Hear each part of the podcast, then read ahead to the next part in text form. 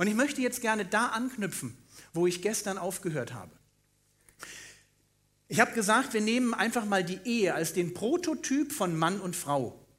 Und dann gehen wir einen Schritt zurück, weil wir sind ja, die meisten sind ja gar nicht verheiratet. Also ich rede jetzt auch zu Singles und ich rede zu denen, die irgendwann mal heiraten wollen.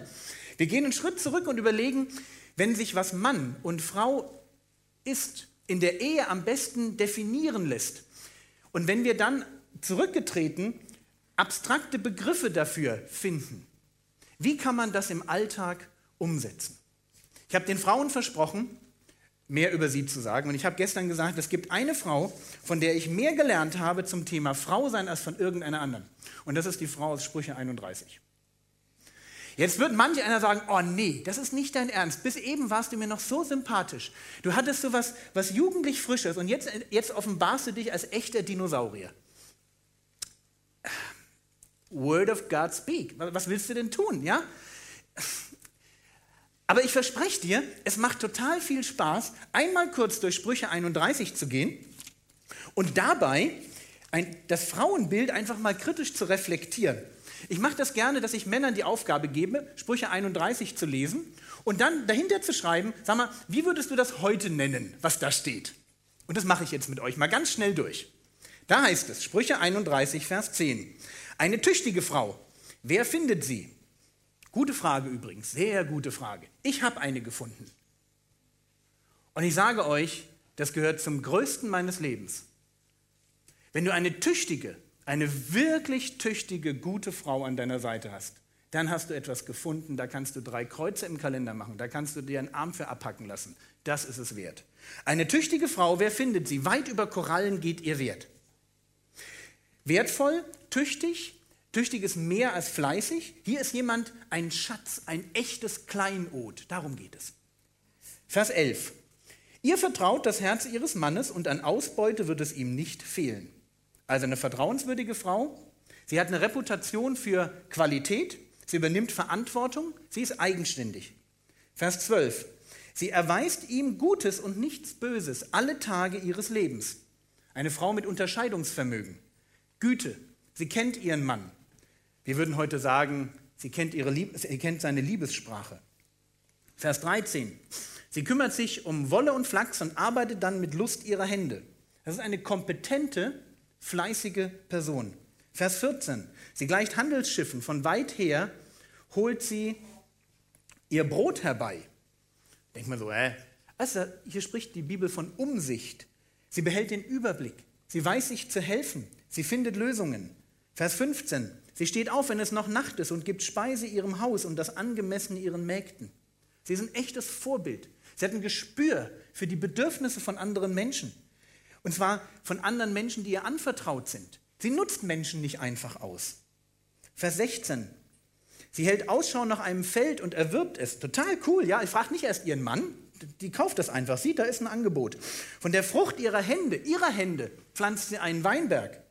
Hier ist eine Frau, die ist eigenständig, sie ist gewitzt, mit Verstand und Weitsicht, hat Managementfähigkeiten, ist risikofreudig, ja, nicht so, ja, die, die traut sich was trifft eigenständig Finanzentscheidungen, Versorgerin ihrer Familie.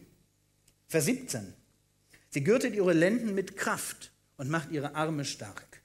Nichts Verzärteltes. Da ist jemand, der mit anpacken will. Das ist nicht die mit den 87 Paar Schuhen, die sich dreimal am Tag umzieht, um, ich sag's mal, immer möglichst schickimicki adrett. Das ist eine Frau, die anpackt. So richtig kräftig. Vers 18. Sie merkt, dass ihr Erwerb gut ist. Wow. Auch nachts erlischt ihre Lampe nicht. Ganz selbstbewusst, ganz klare Selbsteinschätzung. Sie weiß, wer sie ist, fleißig. Vers 20. Ihre Hand öffnet sie dem Elenden und streckt ihre Hände dem Armen entgegen.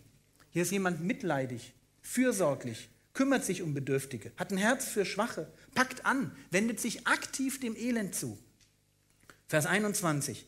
Nicht fürchtet sie für ihr Haus den Schnee, denn ihr ganzes Haus ist in Karmesinstoffe gekleidet. Ja, da ist jemand vorausschauend. Vers 23. Ihr Mann ist bekannt in den Toren. Ja, sie hat einen Mann, der Namen hat. Die hat keine Memme. Ja, so eine Frau heiratet kein Weichei. Die hat jemanden geheiratet, der selber bekannt ist. Das ist ein starker Mann an der Seite einer starken Frau. Vers 24. Kostbare Hemden macht sie, verkauft sie und Gürtel liefert sie dem Kaufmann. Sie ist geschäftstüchtig. Vers 25. Kraft und Hoheit sind ihr Gewand und unbekümmert lacht sie dem nächsten Tag zu. Schön, ja, das ist diese positiv stolze Ausstrahlung. Jemand, der wirklich fröhlich ist, die Charisma hat, auch ein Stückchen unbekümmert ist, weil sie einfach was, sie stellt was dar. Und dann Vers 26 bis 30, das fliege ich mal drüber. Ihr Mund öffnet sich mit Weisheit und freundliche Weisung ist auf ihrer Zunge. Eine Frau, die auch als Ratgeberin einfach was darstellt. Sie hat Zeit für Menschen, hat geistlichen Durchblick. Sie überwacht die Vorgänge in ihrem Haus und das Brot der Faulheit ist sie nicht. Das ist keine, keine naive Frau, ist ein Organisationstalent, ist fleißig, kontrolliert.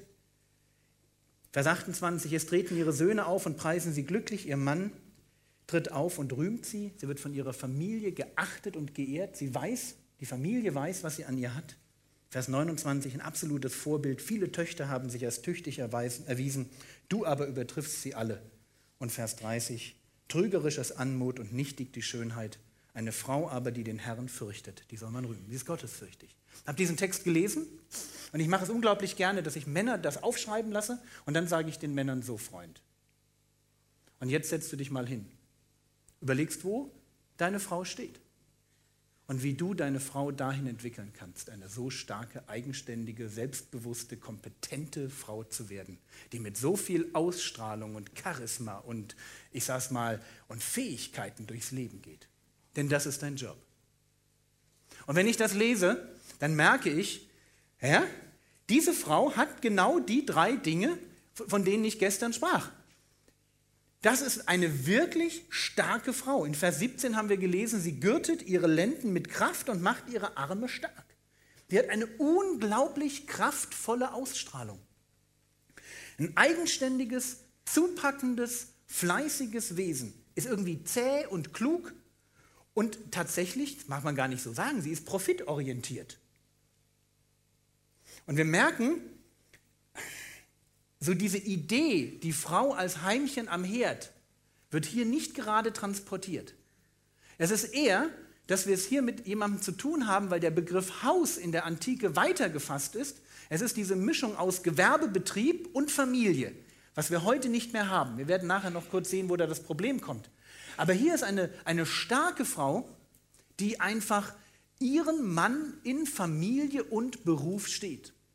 Und wir müssen verstehen, wenn es in Titus 2, Vers 5 heißt, dass die älteren Frauen den jüngeren Frauen beibringen sollen, mit häuslichen Arbeiten beschäftigt zu sein, dass der Begriff Haus in der Antike eben genau diese Breite von Gewerbebetrieb plus Familie umfasst. Ich drehe das mal um. Wenn man zu einem Mann gesagt hätte, du bist nicht, du bist ein häuslicher Mann, hätte man in der damaligen Zeit nicht gemeint, du gehst gerne nach Hause oder du arbeitest zu Hause, sondern man hätte ihm unterstellt, er wäre nicht bereit, in den Krieg zu ziehen. Ein häuslicher Mann war einer, der seine staatsbürgerlichen Pflichten nicht erfüllen wollte. Und eine häusliche Frau ist eine, die sagt, okay, ich will mit Kraft in, diesem, in dieser Idee Haus, in dieser Verbindung aus Arbeit und Familie, da möchte ich mich mit Kraft investieren.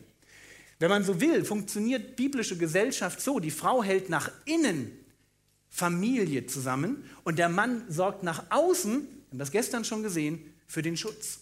Der Mann wirkt mehr nach außen, die Frau einen Tick mehr nach innen. Aber bitte nicht so, wie wir uns das heute vorstellen, wo Haus gerne gesehen wird als, ähm, als Wohnhaus. Die Bibel spricht davon, dass eine Frau ihren Beitrag leistet zu dem ganz normalen Broterwerb einer Familie. Die Bibel spricht davon, dass sie, dass sie selbstständig und eigenständig ist, dass sie Gehilfin ist. Und genau diese Kraft, die hier beschrieben wird, macht eine Frau wertvoll in den Augen eines Mannes, weil sie den Mann befähigt, zusammen mit ihr eine viel größere Berufung zu erreichen, als er es alleine je geschafft hätte. Das ist das eine. Das andere, Wärme. Das hatte ich gestern auch schon gesagt, dass Frauen im Gegensatz zu Männern. Männern haben ja oft dieses Schubladendenken. Ich weiß nicht, ob ihr das schon mal mitgekriegt habt. Also mit Männern ist es so, die reden jetzt über eine Sache, Schublade auf, alles andere ist weg. Dann kommt ein neues Thema, Schublade 1 zu, neue Schublade auf. Jetzt reden wir darüber. Das kann relativ schnell gehen. Also so ein bisschen nach dem Motto, wie war der Gottesdienst? Schalke 04.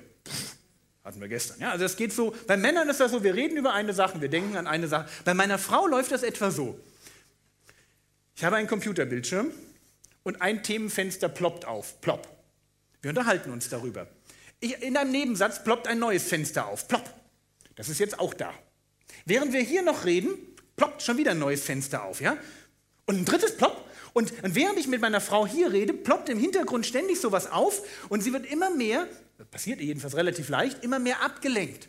Und ich muss das im Blick haben, dass wir Männer Schubladendenker sind und Frauen ganzheitlich, immer so ein bisschen alles im Blick haben. Und das ist super. Weil wenn es darum geht, aus einem Haus ein Zuhause zu machen, dann geht es wirklich darum, alle Menschen so ein bisschen im Blick zu haben. Wir Männer sind so, meine Tochter kommt rein, stellt irgendeinen, sagt, du Papa, hast du eine Frage? Dann bin ich 100% fokussiert. Bah. Dann ist die Frage dran, alles andere ist egal. Meine Frau würde auch schon hinhören, aber sie hätte immer noch die anderen mit im Blick. Da sind wir unterschiedlich.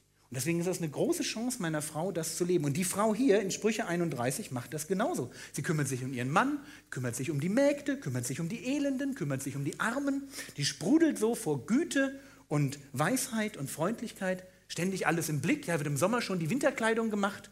Ist einfach dahinterher, dass es zu Hause schön ist. Und dieses, dieses Schöne, das bringt sie nicht nur durch ihren Charakter in die Familie, sondern da kümmert sie sich dann, wir haben das in Vers 21 und 22 gelesen, in Karmesinstoffe gekleidet. Hä? Also das ist nicht nur so das Billigste vom Billigen, Hauptsache es ist warm. Ich weiß nicht, muss man mit Männern und mit Frauen Jacken einkaufen gehen. Es ist einfach unterschiedlich. Ja? Also Frauen haben einfach viel mehr Geschmack. Da wird dann geschaut, passt das auch und wie, wie geht das zusammen? Einfach fantastisch. Männer, naja, oh, also das kommt jetzt ein bisschen, dass Männer so ein bisschen modebewusster werden, aber so im Großen und Ganzen, wenn es warm ist, ist gut. Brauchen wir nicht so viel. Frauen bringen diesen Sinn fürs Schöne mit. Und ich möchte jetzt gar nicht Sprüche 31, Vers 30 unter, den Tisch fallen, äh, fallen lassen, wo es heißt, dass die innere Schönheit wichtiger als die äußere ist. Völlig klar. Nur, es ist mir zu wenig, wenn man sagt, na, es geht nur um innere Schönheit. Das biblische Schönheitsideal einer Frau ist viel breiter angelegt. Ihr seid als Frauen schön, weil ihr innerlich und äußerlich schön seid. Und wir können uns über Heiligung unterhalten, dann reden wir über die innere Schönheit. Aber ich würde gerne auch jetzt einen Schwerpunkt mal legen auf das Äußerliche.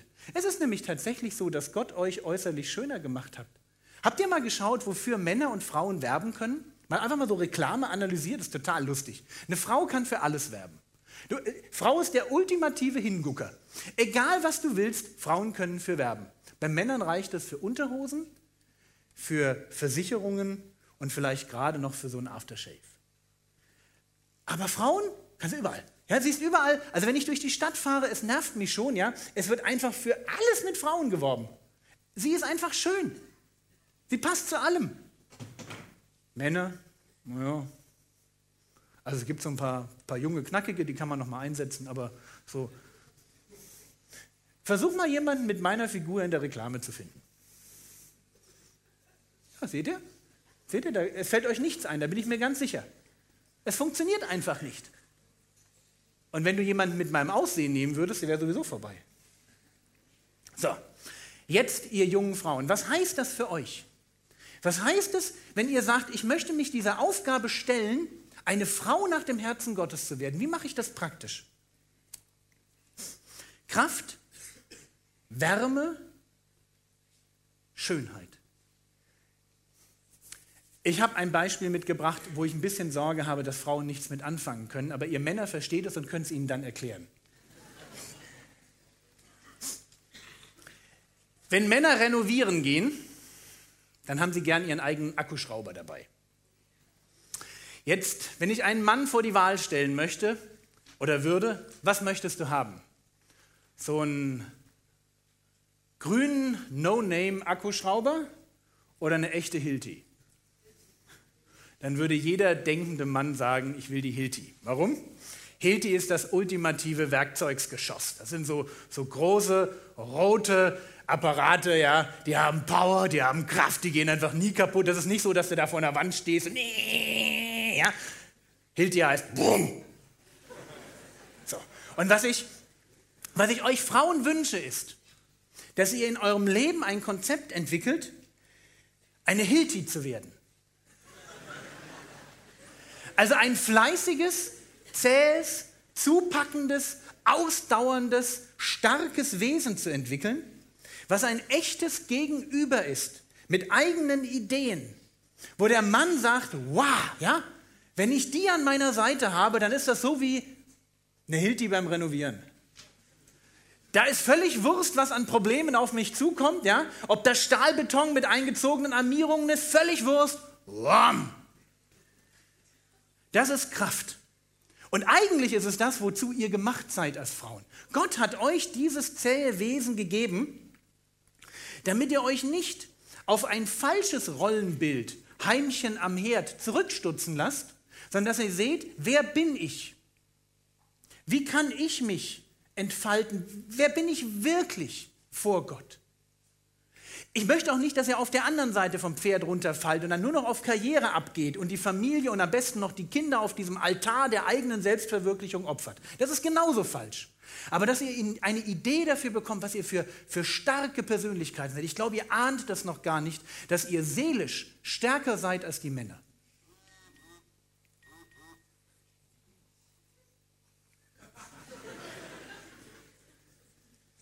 Ihr seid wirklich stärker. Männer sind vielleicht so am Anfang ein bisschen schneller, aber wenn es darum geht, zäh an irgendwas dran zu bleiben. Und das merkt ihr auch im Sport. Je länger und brutaler die Disziplinen werden, umso stärker werden die Frauen. Habt ihr mal einen Dreifach-Triathlon, die euch die Zeiten angeschaut? Es gibt Leute, die machen einen dreifachen Original-Triathlon hintereinander. Das sind, da sind Frauen unglaublich gut, weil es einfach gnadenlos zäh. Die ziehen das einfach durch. Eins. Wenn du das werden möchtest, dann rate ich dir, in deiner Jugendgruppe tatsächlich genau diese Zähigkeit, dieses, diese Einsatzfreude zu entwickeln. Du kannst mitarbeiten. Du kannst Leute ermutigen. Du kannst schauen, wo, wo bin ich begabt und dich einbringen? Du kannst das üben, kompetent zu sein. Du kannst auch sehen, wo muss ich noch was dazulernen? Wo bin ich noch nicht so stark? Wo habe ich Begabungen, die jetzt vielleicht auch zu Hause nicht so gefördert werden? Dann, dann lass dich da ein Stückchen auch voranbringen. Mach mal eine gute Schulung mit. Entwickel deine Fähigkeiten. Weil du möchtest doch mal einen Mann an deiner Seite haben, der ein guter, jemand ist, der gut leiten kann, ja, der gut lieben kann, der auf eine tolle Weise dich beschützt. Wisst ihr, solche starken Männer suchen eigentlich starke Frauen an ihrer Seite. Die wollen eine Frau, die sie ergänzt. Die haben auch keine Angst vor starken Frauen. Die freuen sich drüber. Und während du dabei bist, dein, dein Wesen zu entfalten, denke an den zweiten Punkt, Wärme. Du kannst dich um Menschen kümmern, lange bevor du eigene Kinder hast. Du kannst eine Leidenschaft dafür entwickeln, dass es Menschen gut geht. Du kannst früh anfangen, gastfrei zu sein. Du kannst früh anfangen, einfach fröhlich interessiert auf Menschen zuzugehen. Ich habe es gestern schon gesagt, das Gegenteil von Wärme ist Zickigkeit. Die Bibel warnt vor der zänkischen Frau. Eine zänkische Frau zu heiraten, wenn du dir, also bitte ihr lieben Männer, ja, meistens warne ich immer die Frauen vor den falschen Typen, aber wenn dir eine zänkische Frau über den Weg läuft, nimm die Beine in die Hand. Sie kann aussehen wie eine Mischung aus Heidi Klum, Claudia Schiffer und die letzte Playmate. Das ist völlig Wurst. Lauf, Einfach weil du wirst es bereuen. Du wirst, du wirst irgendwann aufwachen und sagen, Mann, wie war ich bescheuert. Und deswegen, zänkische Frauen sind ein No-Go zum Heiraten, wie Memmen ein No-Go zum Heiraten für, für Frauen sind. Ja, also das, das Gegenteil von der zänkischen Frau ist die, die zusammenhält, die Wärme investiert. Du kannst heute schon in deiner Jugendgruppe anfangen, dich um Menschen zu kümmern, ganz normal. Du kannst sagen, hey, ich sorge hier für Atmosphäre. Das kann auch was mit Deko zu tun haben, ja? Auch wenn die Jungs ein bisschen äh, machen. Das ist nicht schlimm, ja? Die freuen sich unterm Strich. Und Männer müssen das ja auch lernen, so ein bisschen kultivierter zu werden und, und Schönheit zu lernen. Da, da, da, kommt ihr uns entgegen. Wir lernen das nicht von alleine. Was glaubt ihr, dass wir mit, mit dem Schönheitssinn auf die Welt gekommen sind? Nein. Euer Job. Da könnt ihr euch einbringen. Und wenn wir über Schönheit reden, dann habt die beiden Dinge im Blick. Entwickle eine innere Schönheit. Eine Schönheit, die sich entflammen lässt von einer tiefen Liebe zu dem Herrn Jesus. Und das fällt dir als Frau viel leichter als uns Männern. Ihr seid an der Stelle durch eure natürliche Begabung emotional viel leichter auf eine Person hin ausrichtbar. Lass dich von Jesus und dieser Liebe zu Jesus entflammen und werde innerlich schön. Entwickle einen Charakter, wo alle sagen, wow, einen wirklich geistlichen Charakter. Und während du diese innere Schönheit entfaltest, und das ist ein lebenslanger Prozess, dann schau dich auch mal im Spiegel an. Sulamit kann sagen, ich bin anmutig.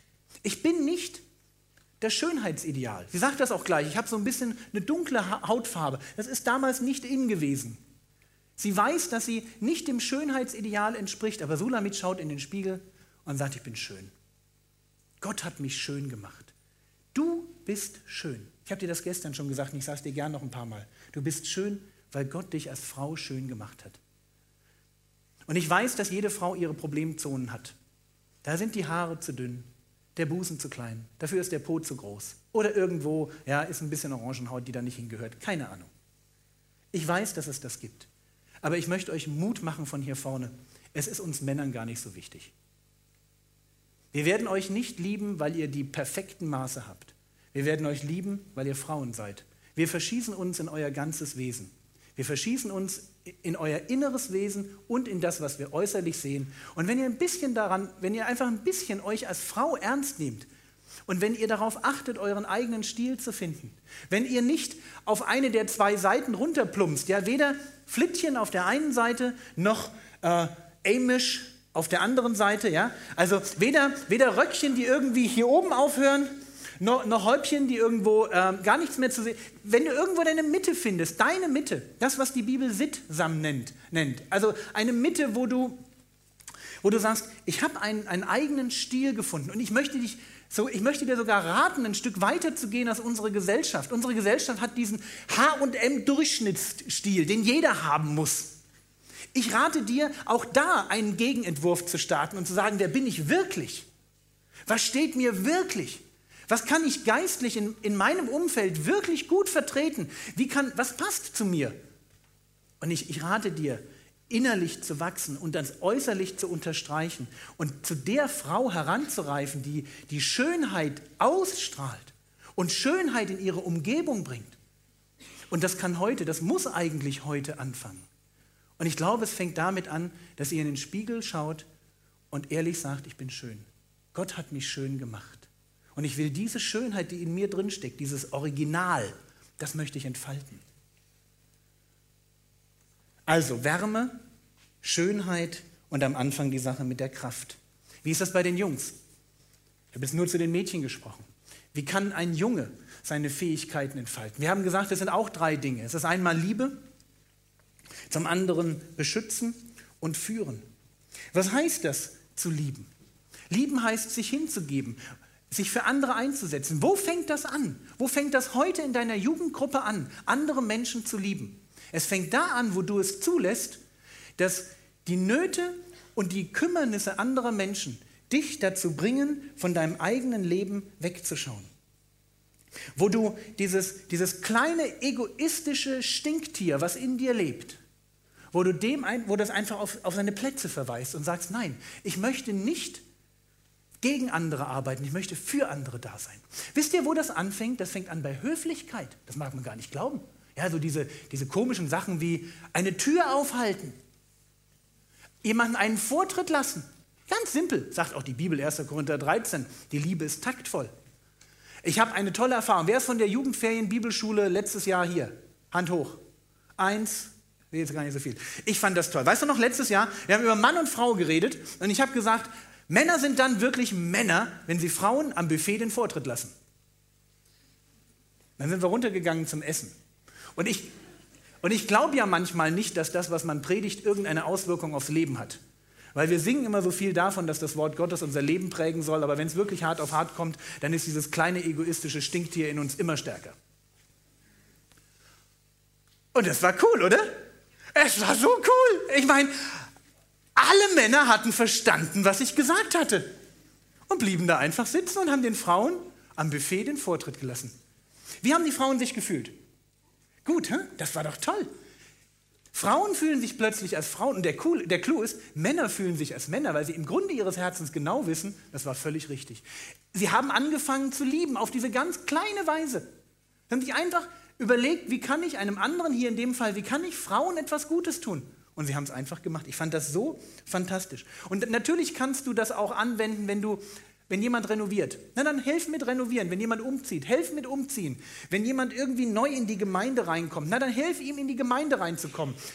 Bei, aus einer Geme eine Gemeinde, wo ich bin, da hat die Jugend ein Fegeteam aufgestellt. Ja, die putzen.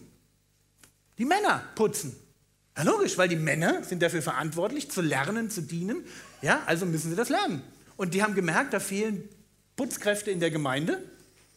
Und da kann man dann denken, na, Putzen ist Frauensache. Stimmt aber nicht. Putzen ist eigentlich junge Männersache, denn ihr müsst ja dienen lernen. Wo sollt ihr das denn sonst machen? Da fängt Liebe an. Beschützen, genau das Gleiche. Beschützen fängt nicht da an, wo ich irgendwann mal mit einer Kalaschnikow in der Hand im, im Wald stehe und hinter mir meine Frau und vor mir eine Horde, was weiß ich, Nazis.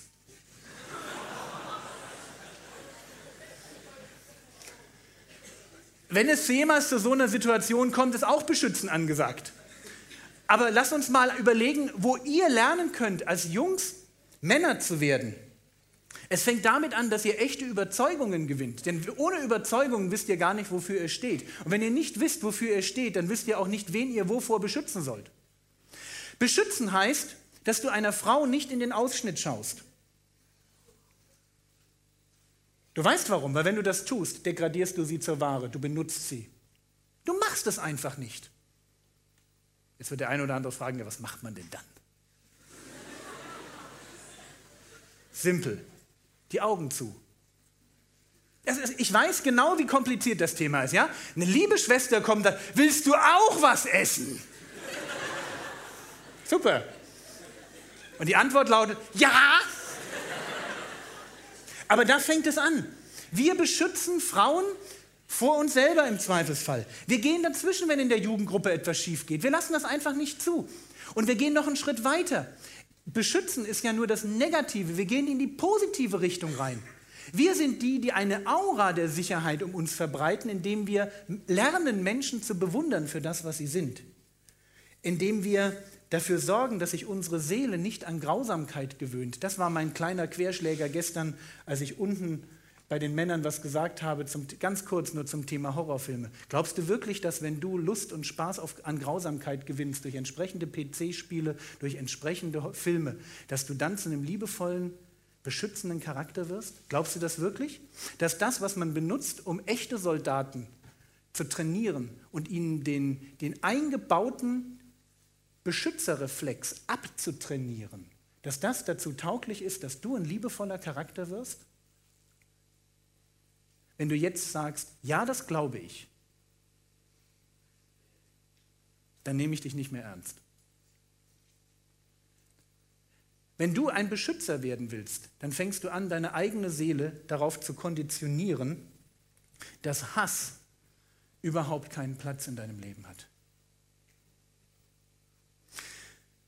Jürgen, was, wie würdest du dein Mannsein definieren? Die Frage habe ich vor kurzem mal folgendermaßen beantwortet.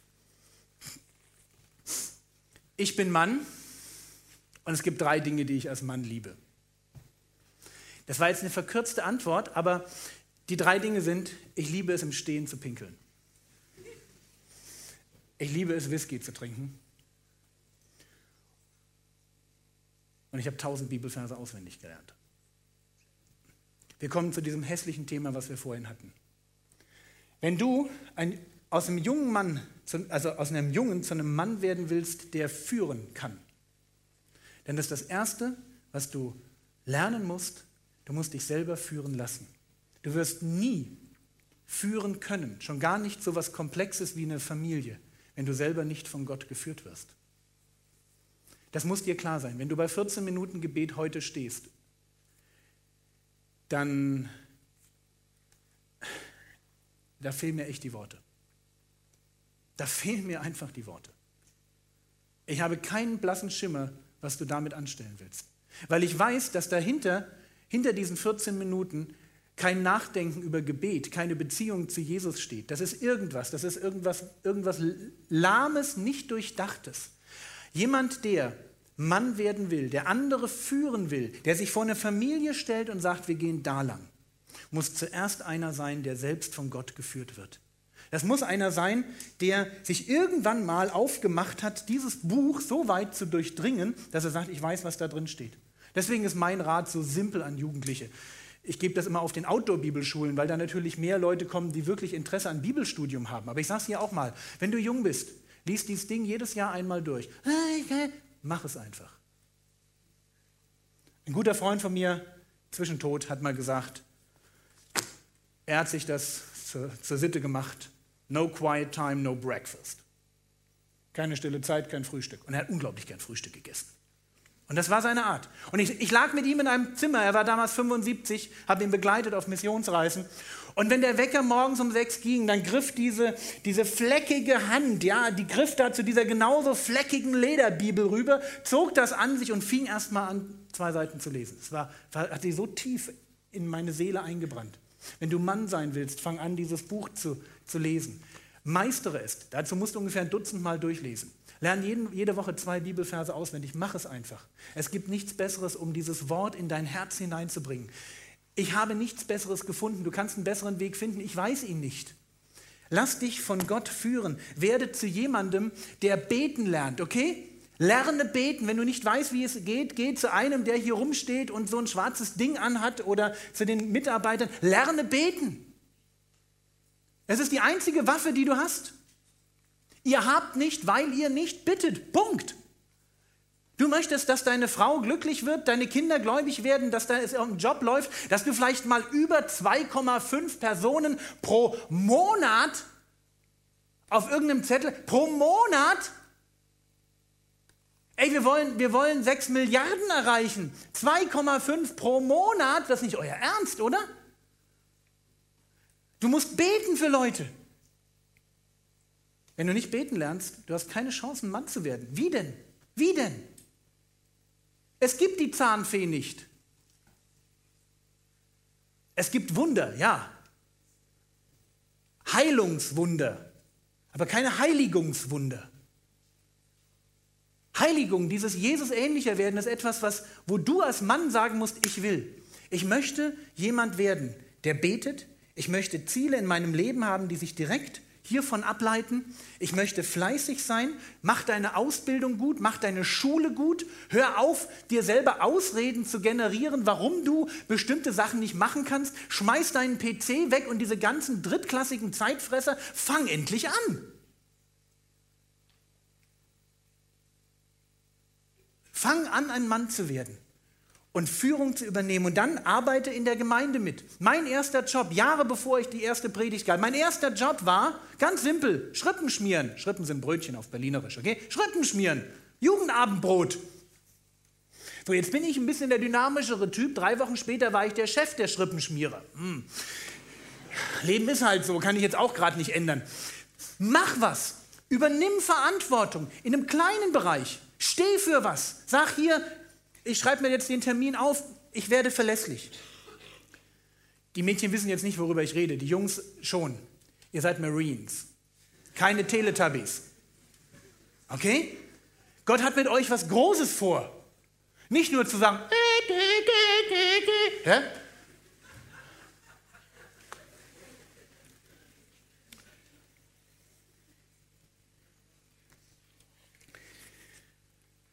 Männer und Frauen. Die einen bringen Kraft und Wärme und Schönheit. Die anderen lieben und beschützen und führen. Jetzt muss ich eine Sache nachschieben. Und die eine Sache, die ich sagen muss, heißt, alles, was ich jetzt gesagt habe, gilt nicht für solche Leute, die Mitläufer sind. Wenn du ein christlicher Mitläufer bist, einer, der mit Sünde spielt, dem es eigentlich darum geht, so nah am Abgrund zu spielen wie noch irgendwie möglich. Ich werde das auch heute Nachmittag nochmal zeigen. So, so viel Sünde im Leben, dass Gott gerade noch nicht sagen kann, raus.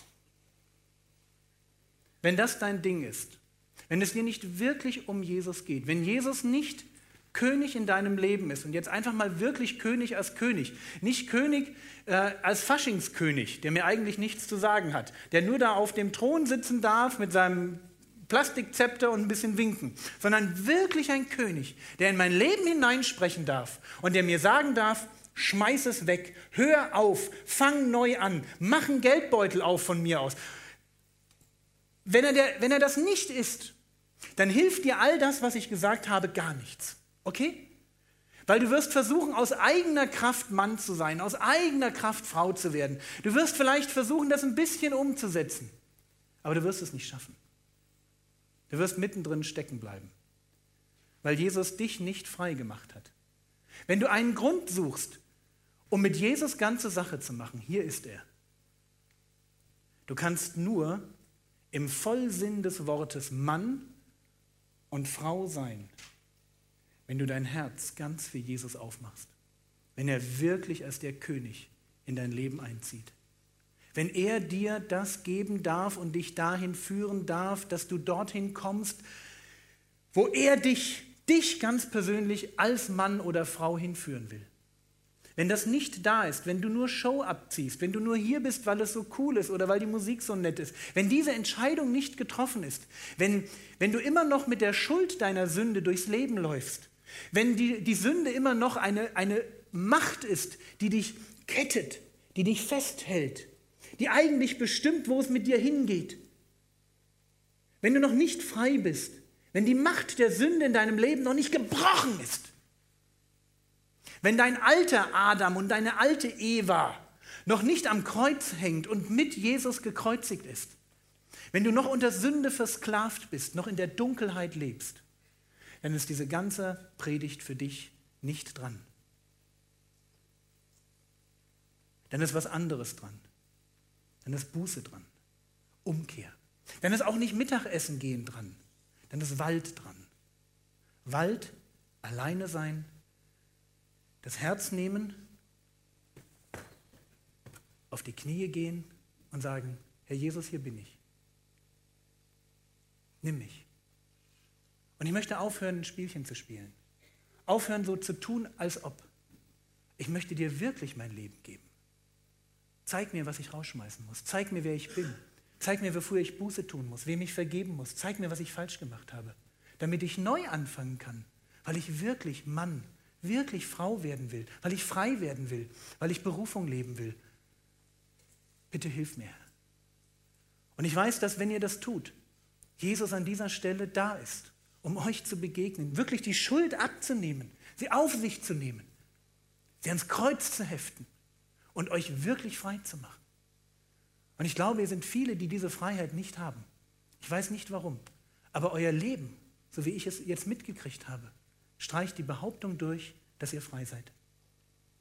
Und ich wünsche euch das wirklich von ganzem Herzen. Amen.